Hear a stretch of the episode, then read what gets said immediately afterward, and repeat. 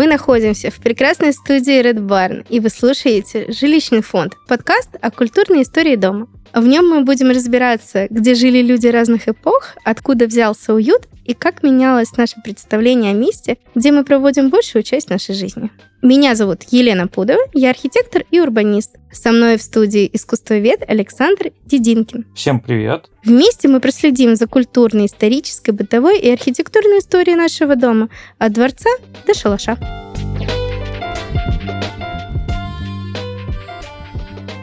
И сегодня мы будем в нашем разговоре придерживаться а, той границы, которая ближе к шалашу. Мы сегодня поговорим про самое начало жизни человека. Мы поговорим про то, как жили люди на заре человечества, про быт каменного века. Поговорим, а, жили ли люди в пещерах и был ли в пещерах уют. Угу. А я буду немножко привносить такую современную повесточку, такую, знаешь, это посыпать э, свежим перцем это все дело про пещеры и так далее какими-то современными знаниями и архитектурными веяниями. Хорошо. Лена, скажи, пожалуйста, была ли ты когда-нибудь э, какое-то долгое продолжительное время в пещере? Есть ли у тебя такой опыт? Опыт есть. Мы с мужем достаточно хорошие походники, и так как мы э, родились, выросли и, э, так скажем, сформировались на территории Южного Урала, Южный Урал богат пещерами, то пребывание в пещере, ну именно походное пребывание у меня в опыте достаточно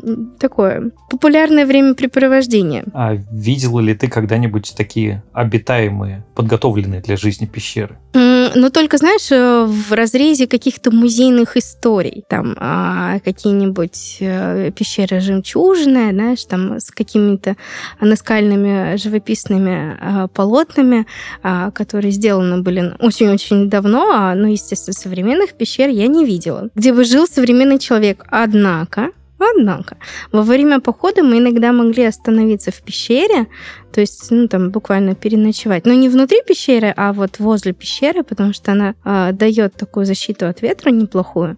И как бы, вроде я современный человек, но вот пребывание в пещере у меня таки есть в опыте. Я вот сам какое-то долгое время в пещере не жил, но когда я был в Сахаре на экскурсии, а, мы останавливались пообедать в отеле, который находился в пещере под землей. И нам даже показывали, как выглядят там номера, там все вырезано в скальной породе. То есть кровать это не, вот не предмет мебели, а просто кусок э, скалы, который сверху накрыт матрасом, и ты можешь вот в таком отеле переночевать.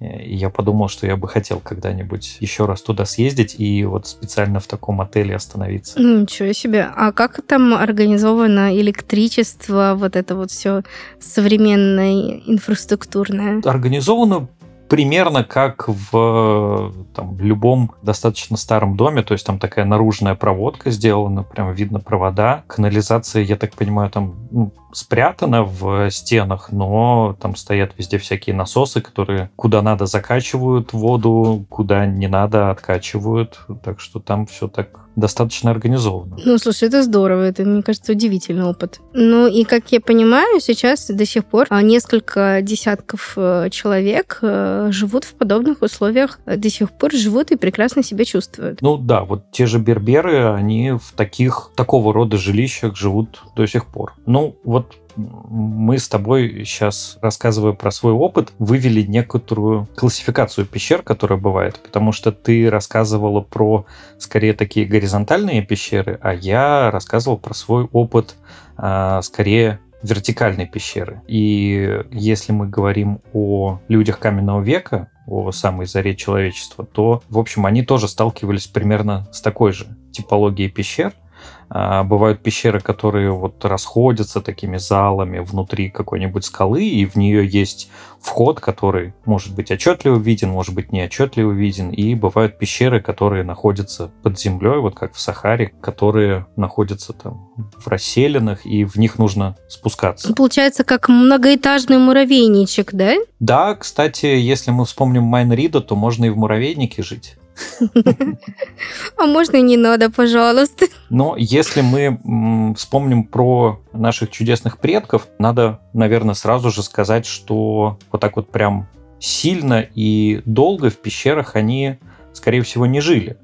А, и тут важно сделать вообще такую очень большую оговорку всего нашего разговора, что мы же по большому счету ничего не знаем о людях каменного века, потому что они оставили нам какие-то свои вещи, даже себя оставили в каком-то виде, но вот не оставили нам описание своей жизни. Поэтому мы можем ну как вообще историки понимают, как жил древний человек? Либо по археологическим находкам, либо ну, этот метод был популярен там, в конце 19 века, а берут какое-нибудь племя, которое вот так вот с позиции белого колонизатора называют племенем, которое живет все еще в каменном веке, и вот смотрят, как они живут, и говорят, вот так вот человек и жил. А, поэтому наш разговор сегодня это такая скорее фантазия антропологов и археологов, ну, построенная на каких-то реальных находках, чем прям вот задокументированная история. Ну, понятно, тогда интернета не было, и селфи некуда было выложить. Такой контент пропал. Как жаль, как жаль. Ну, слушай, на самом деле, ведь не только вот у нас там в Сахаре, да, в каких-то далеких вот этих вот а, мирах а, непознанными нами существуют вот эти пещерные, так скажем, а, жилища. Но, допустим, у нас а, есть а, в Грузии есть монастырь то есть он действующий, он находится в пещере, он работает, и да, действительно, люди там, ну, как бы живут. То есть и прекрасно себя чувствуют. Единственное, естественно, сейчас э, все блага цивилизации там есть. Там есть интернет, там есть вода. Возможно, даже туда, может быть, проведут газ, возможно. Но как пить дать, э, спутниковое телевидение там есть сто процентов.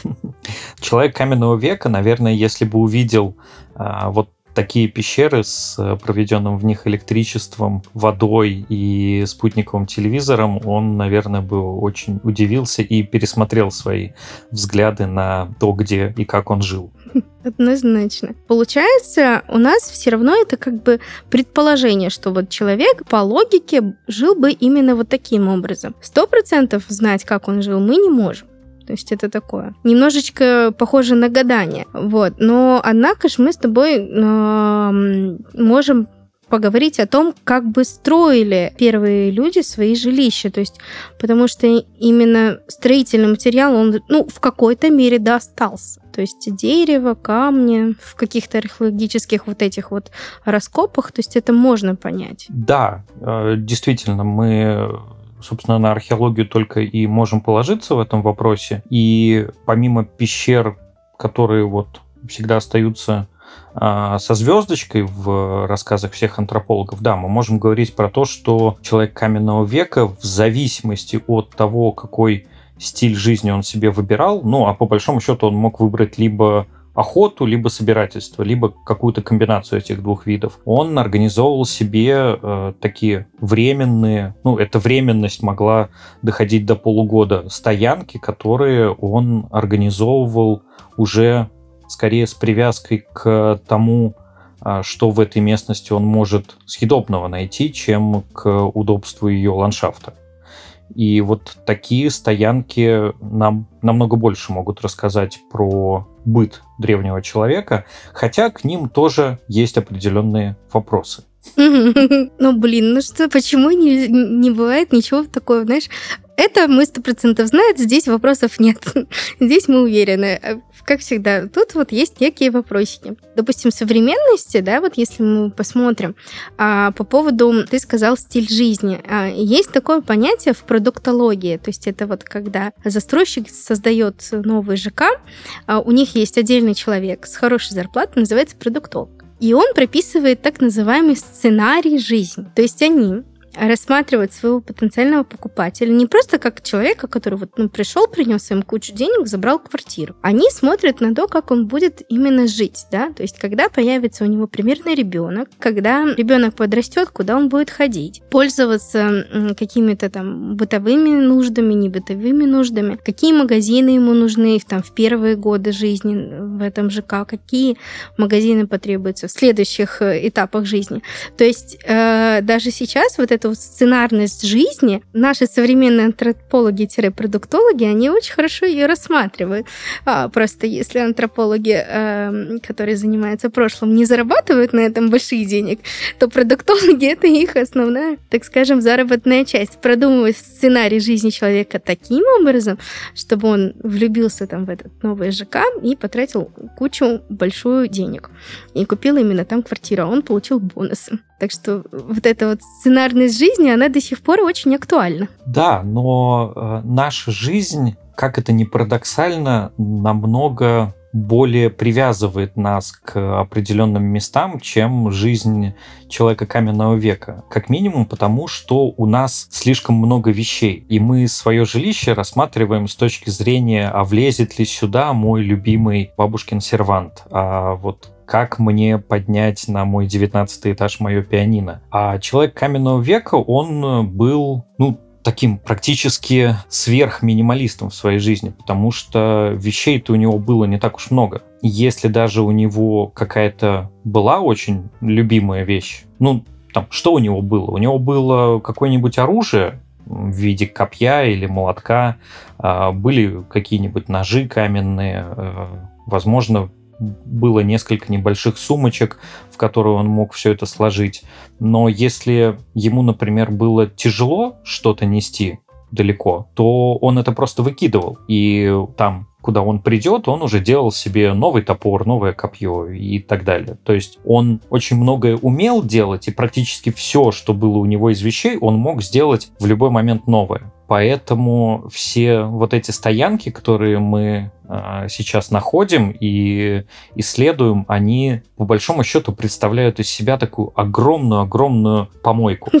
Как здорово. Получается, смотри, если сейчас, вот, допустим, мы с тобой возьмем и такие, а давай-ка переедем в Омск. Нам сколько надо контейнеров, чтобы все вот эти вещи, которые мы накопили за сколько-то там лет, там 20, 30, 40, чтобы перевести в другой город? Но это же невозможно почти. Это же там надо целый состав заказывать. Ну, это лично у меня. И это только аптечка. Ну, да, и даже какая-нибудь там простая командировка там на три дня поехать в другой город поработать. Ну, вот если у меня нет э, багажа купленного, то есть я лечу только с ручной кладью, угу. то тут же начинаются какие-то там, а вот это, а вот это. А если я там что-нибудь куплю, какой-нибудь сувенир, не будет ли это перевесом? То есть прям нельзя так встать и куда-то уйти. А вот человек каменного века, он действительно, он вставал и уходил. И все, что ему было тяжело, он просто спокойно оставлял. Не было такой вот... Вот, не было привязки к вещам, он о них не сильно заботился. Это, наверное, освобождало у него кучу времени о том, чтобы подумать о чем-то великом, посозерцать мир вокруг. Наверное, он был даже, возможно, чуть более счастливым, чем мы. И более свободным, судя по всему. Да, он мог пойти куда угодно. Удивительно. Здорово. Слушай, а из чего обычно ну, строили вот эти первые хижины, да, о которых мы с тобой много раз говорили? То есть это как, какой обычно это материал был? Есть несколько типов хижин, которые чаще всего находят археологи. И, ну, наверное, самый простой тип хижины, который находят, как это не парадоксально, их практически не находят, но мы, скорее всего, предполагаем, что они были. Это даже не столько хижина, сколько такой навес от ветра. А, их можно и сейчас увидеть у там, племен Австралии, у а, племен в Африке. Это просто такая стена, сделанная из жердей, листьев, а, которая защищает тебя от ветра, который тебя может либо очень сильно охлаждать, либо очень сильно нагревать, в зависимости от того, где ты находишься. И я тоже, у меня есть достаточно богатое походное прошлое. Я помню, однажды мы а, у нас вот под Петербургом на Воксе стояли лагерем, и действительно с реки дул очень-очень сильный ветер, и мы, при том, что мы не древние люди, мы вот как-то интуитивно а, себе за вечер построили вот такую стенку из а, палок и еловых веток, чтобы она на нас не дула и не задувала нам костер. Это, наверное, самое простое такое. А посложнее э, были хижины, построенные из э, жердей, которые образуют такой вот нечто подобное вигваму, то есть треугольное а в проекции такое строение, в котором могли находиться какое-то количество людей. Обычно вот такая средняя единица нахождения в такой хижине была от 3 до 5 человек. Ну и далее, в зависимости от того, где ты находишься, в какой части света, э, это могли быть э, даже хижины, построенные из костей каких-нибудь огромных животных. Например, довольно много находят в вечной мерзлоте у нас на э, северо-востоке России, рядом с э, Северным Ледовитым океаном, жилищ, построенных из остовов тел, ну, из скелетов больших китов. Mm-hmm. Ну, или могли быть жилища, построенные из костей мамонта. Причем вот в костях мамонта это интереснее, потому что у мамонта есть ну, некоторые уникальные кости, которые теле в единичном количестве находятся, поэтому археологи смогли посчитать, что минимально для того, чтобы построить, ну вот из найденных, построить жилище из костей мамонта, человеку нужно было убить от 19 до там, 25 таких животных. Ого, ну это серьезная цифра. Ну, ты представляешь, какой это колоссальный труд. Во-первых, найти столько мамонтов, угу. потому что они все-таки ну, не, не очень большими стадами живут жили. А еще их же надо и убить, и дальше из них эти кости надо извлечь. В общем, строительство такого дома было очень серьезным и сложным делом. Слушай, ну я знаю по современным вот этим меркам, да, вот в современности, что вот как ты говоришь, да, вигвам, да, сейчас у нас есть э, альтерна... ну не альтернатива, а продолжение это юрта, которая сейчас там у северных народах, да, достаточно популярное до сих пор жилье, то есть почти все оленеводы нашего севера, они живут в юртах. И, допустим, в Казахстане, в степных вот э, деревнях, это, наверное, больше относится относится именно к, к деревенской жизни, а, вполне нормально подарить молодоженам на свадьбу юрту. То есть вот, чтобы они жили отдельно от родителей. То есть сейчас, вот, ну, в 23 году можно зайти на сайт объявлений и в Казахстане, и даже у нас в России там купить юрту, юрту под ключ. Слушай, а интересно, а сколько стоит юрта? Слушай, погугли, пожалуйста, я не знаю сейчас. Но ее можно купить, и вот, пожалуйста. Причем, ты знаешь, вот опять-таки, живя на Южном Урале, у нас юрты ставились э, в каких-то таких локациях, типа горнолыжных курортах, да, зимой, э, в этих юртах ставились печи, и там, то есть, э, горнолыжный комплекс принимал гостей. То есть это такое временное теплое помещение, такое полутеплое, да, куда ты там в горнолыжке, там с лыжами, там за сноубордом а, заходишь, там можешь погреться, купить чаечек, попить э, что-то съесть. И вот такие юрты, они продаются и даже сдаются в аренду. То есть, если ты там хочешь отпраздновать день рождения на воздухе, ты можешь взять в аренду юрту, тебе специально обученные люди ее соберут, и вот в 23 году ты можешь пожить в юрте какое-то время. Ну, вот юрта — это как раз такое уже более высокотехнологичное продолжение той самой хижины, а, которую испокон веков строили наши предки.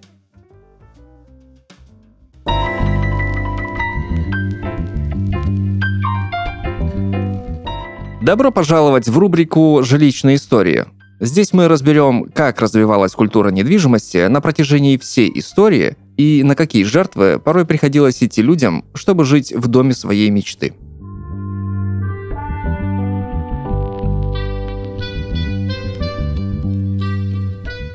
В Древней Греции с долгами по жилью все было очень строго. Если человек не покрывал задолженность за участок земли, на котором проживал, к нему приходил кредитор и устанавливал на участке особую табличку. Она означала, что в случае неуплаты долга земля переходила в собственность кредитора. На табличке было написано всего одно слово – ипотека. Оказывается, именно древние греки подарили нам одну из самых популярных сегодня услуг по недвижимости – да, современные ипотечные условия намного выгоднее, чем в древности, но при покупке недвижимости любой из нас может столкнуться с трудностями в одобрении кредита, попасть под высокий процент или потратить много времени на поиск жилья своей мечты. Избавлением от подобных проблем занимается наш партнер – агентство недвижимости «Этажи». Это лидер рынка недвижимости и надежный друг, с которым можно разделить ответственность за самые важные решения в жизни – Здесь предлагают полный спектр услуг по сделкам с недвижимостью и поддержку на каждом их этапе. Специалисты компании помогут э, не только выбрать квартиру или дом, но также оформить выгодную ипотеку и грамотно заполнить единую для банков заявку. А еще будут сопровождать вас до последнего платежа. Персональный брокер бесплатно подберет комфортный для вас график взносов, чтобы снизить переплаты по кредиту и поможет рефинансировать его при необходимости. Самое важное – шанс получить выгодную ипотеку с помощью этажей выше, чем при самостоятельной подаче заявки в банк. Вам достаточно оставить запрос на сайте этажи.ком или отдать документы риэлтору и получить одобрение от банков в этот же день. Так что никаких позорных табличек у дома не будет. А вот комфортная жизнь в своем жилье обеспечена. Узнать подробнее об услугах можно по ссылке в описании. Если сделка с недвижимостью, то только этажи.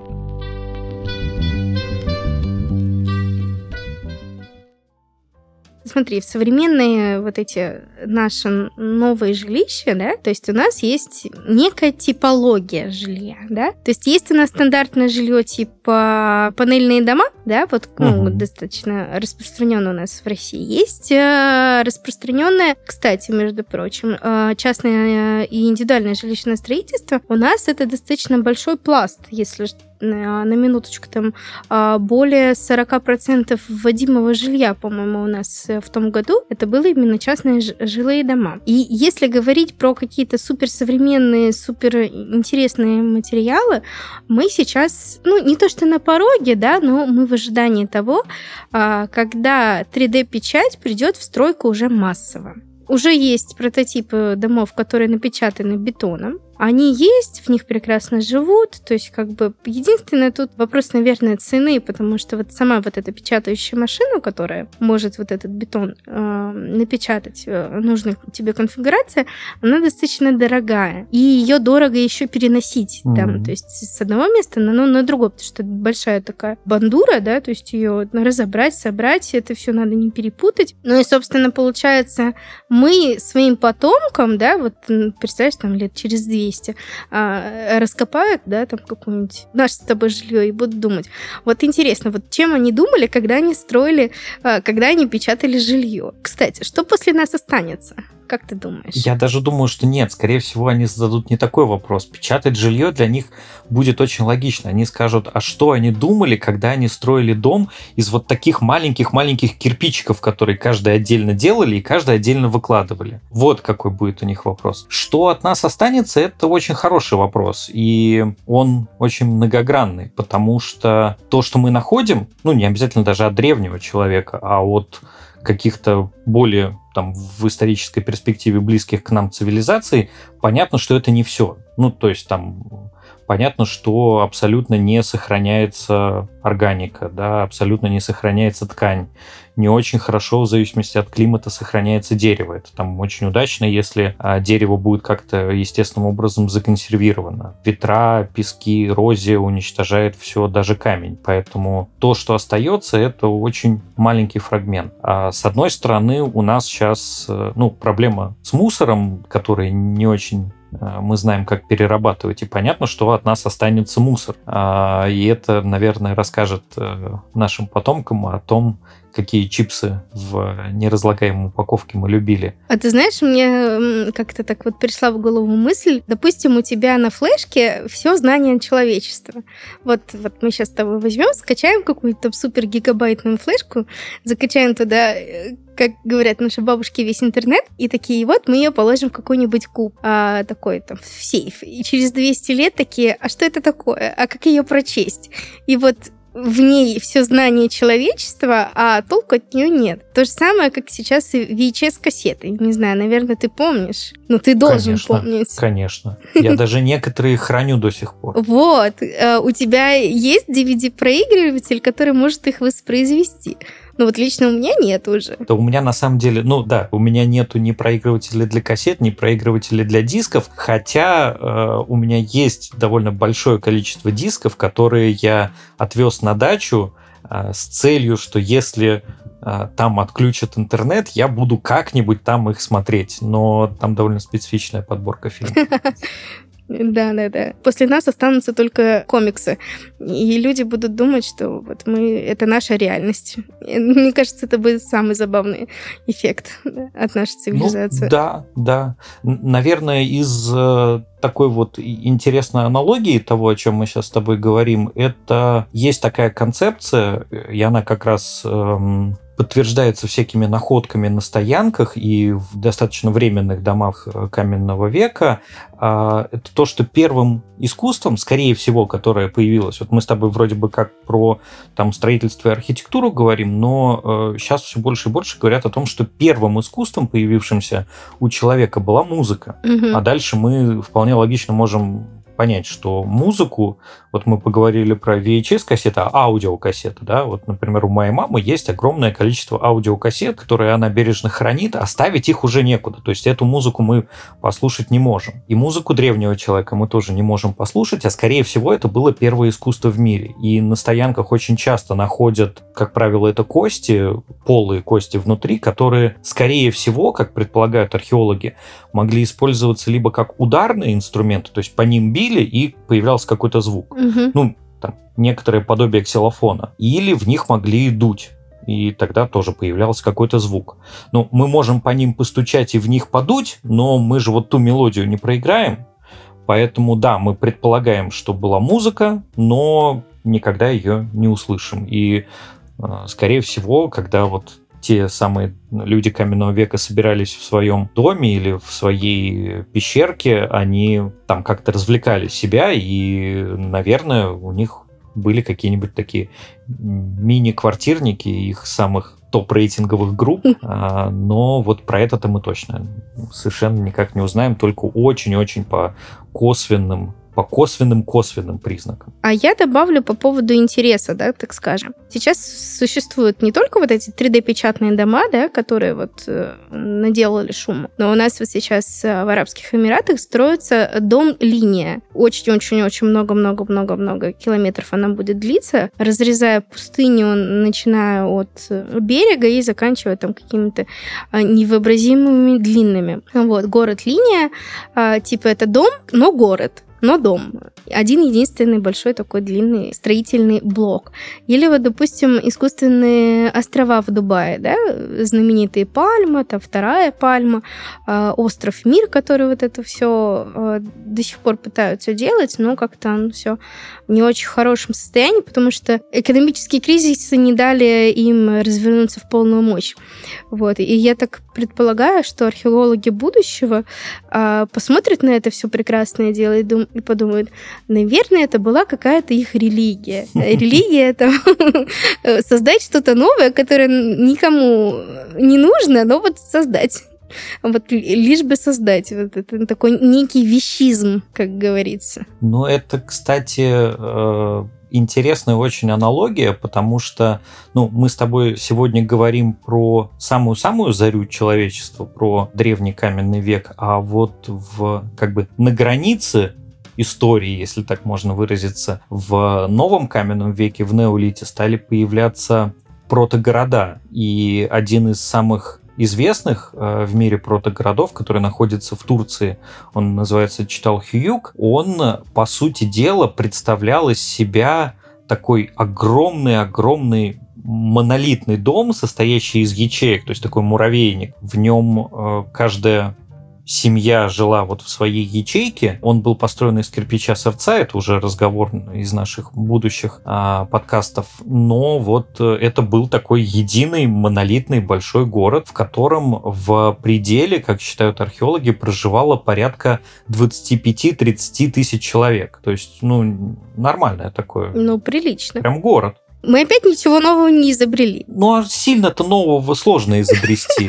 Мы скорее э, оттачиваем какие-то технологии. Про очень длинные города мы с тобой тоже поговорим. Тоже есть примеры в человеческой истории очень длинных городов, которые очень красивые на рендерах и в планах, но там люди сталкиваются с абсолютно реальными и очень грустными проблемами, когда начинают жить в таком городе. Но вот э, город один большой дом, это да, это уже было к сожалению, или к счастью. Ну, зато мы теперь понимаем, что как бы все уже было.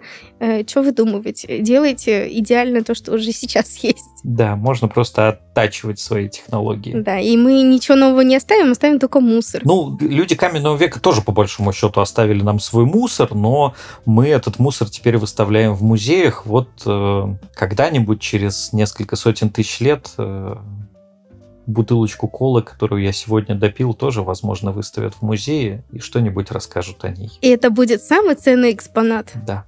Да. Ох, Ох, как-то какая прелесть. как-то грустно заканчиваем. Ну, ты знаешь, какая-то приятная грусть, какая-то такая светлая. Да, да. Если вот как бы подытоживать то, с чего мы начали, про уют, а, скорее всего, уют у древнего человека был.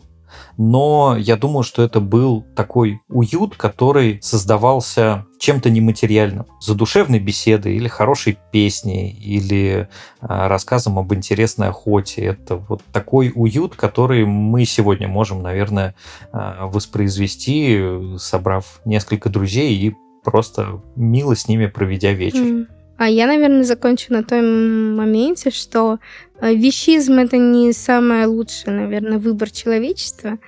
И что все-таки, как ты говоришь, стоит поддерживать уют благодаря друзьям, родственникам и э, хорошим теплым настроением и общением, а не умножить вокруг себя кучу лишних вещей, которые потом станет археологическим мусором. Это точно.